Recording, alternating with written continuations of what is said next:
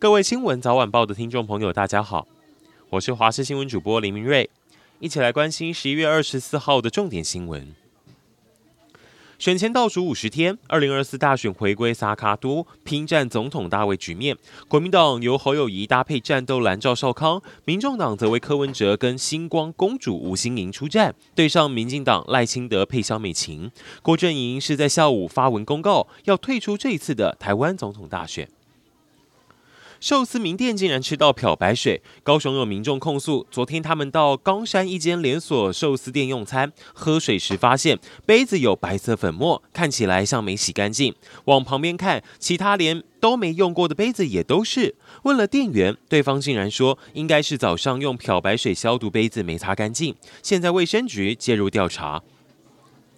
二零一四那一年造成三十二死三百二十一伤的高雄气爆案，很多人心中少有的暖心印象是当时靠近三多凯旋一心路口有一间名贵大饭店，业者当时是二话不说的出借给辛苦的救难队员，还把房间无偿提供给家园被毁掉的当地居民，甚至让救难队先安置八具灾区遗体。可这么多年下来，即便挺过疫情，眼下他们挂上了出售布条，让附近住户都很不舍。骑楼真的不要再违规占用。现在市府出招，除了堆放杂物，警方本来就能依影响公共安全开单开罚。税务局说，若你把骑楼围起来当做个人空间，可能被课征房屋税。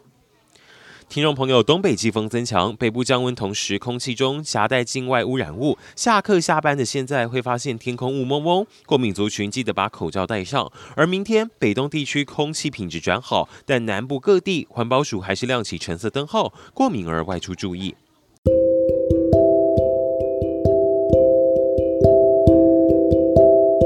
以上就是这一节新闻内容，非常感谢您的收听。